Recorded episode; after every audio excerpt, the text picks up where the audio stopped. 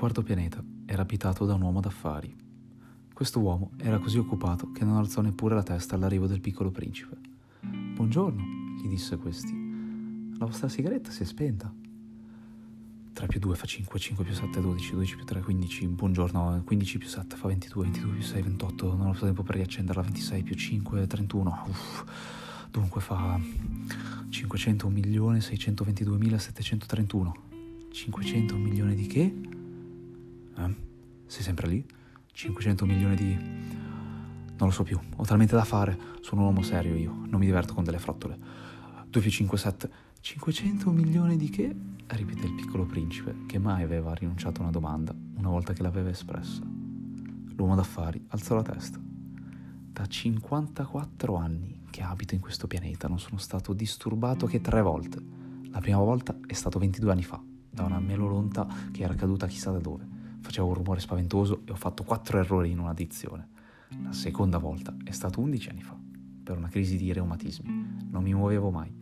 Non ho il tempo per uh, girandolare. Sono un uomo serio io. La terza volta, eccolo. Dicevo, 500 e un milione. Milione di che? L'uomo d'affari capì che non c'era speranza di pace. Milioni di quelle piccole cose che si vedono qualche volta nel cielo. Di mosche? Ma no, di piccole cose che brillano. Di api? Ma no, di quelle piccole cose dorate che fanno fantasticare i poltroni. Ma sono un uomo serio io. Non ho il tempo di fantasticare. Ah, di stelle? Eccoci, di stelle. E che ne fai di 500 milioni di stelle? 500 e 1.622.731. Sono un uomo serio io, sono un uomo preciso. E che te ne fai di queste stelle? Che cosa me ne faccio? Sì. Niente, le possiedo io. Tu possiedi le stelle? Sì. Ma ho già veduto un re che i re non possiedono, ci regnano sopra, è molto diverso.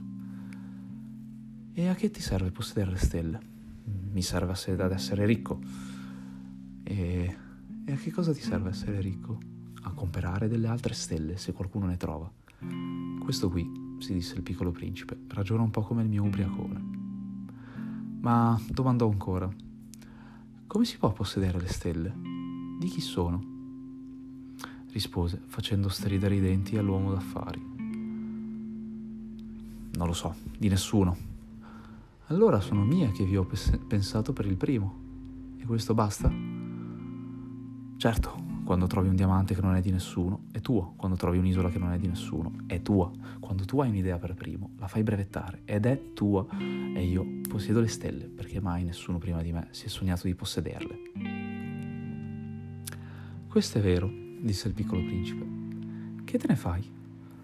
Le amministro, le conto e le riconto, disse l'uomo d'affari. È una cosa difficile, ma io sono un uomo serio. Il piccolo principe non era ancora soddisfatto. Io, se possiedo un fazzoletto di seta, posso metterlo intorno al collo e portarmelo via. Se possiedo un fiore, posso cogliere il mio fiore e portarlo con me. Ma tu non puoi cogliere le stelle. No, ma posso depositarle alla banca. Che cosa vuol dire? vuol dire che scrivo su un pezzetto di carta il numero delle mie stelle e poi chiudo a chiave questo pezzetto in un, car- in un cassetto. Tutto qui è sufficiente. È divertente, pensò il piccolo principe. È abbastanza poetico. Ma non è molto serio. Il piccolo principe aveva sulle cose serie delle idee molto diverse da quelle dei grandi. Io, disse il piccolo principe, possiedo un fiore che innaffio tutti i giorni. Possiedo tre vulcani, dei quali spazio il camino tutte le settimane perché spazio il camino anche di quello spento, non si sa mai. È utile ai miei vulcani ed è utile al mio fiore, fiore che io posse- li possegga. Ma tu, tu non sei utile alle stelle. L'uomo d'affari aprì la bocca, ma non trovò niente da rispondere e il piccolo principe se ne andò. Decisamente i grandi sono proprio straordinari, si disse semplicemente durante il viaggio.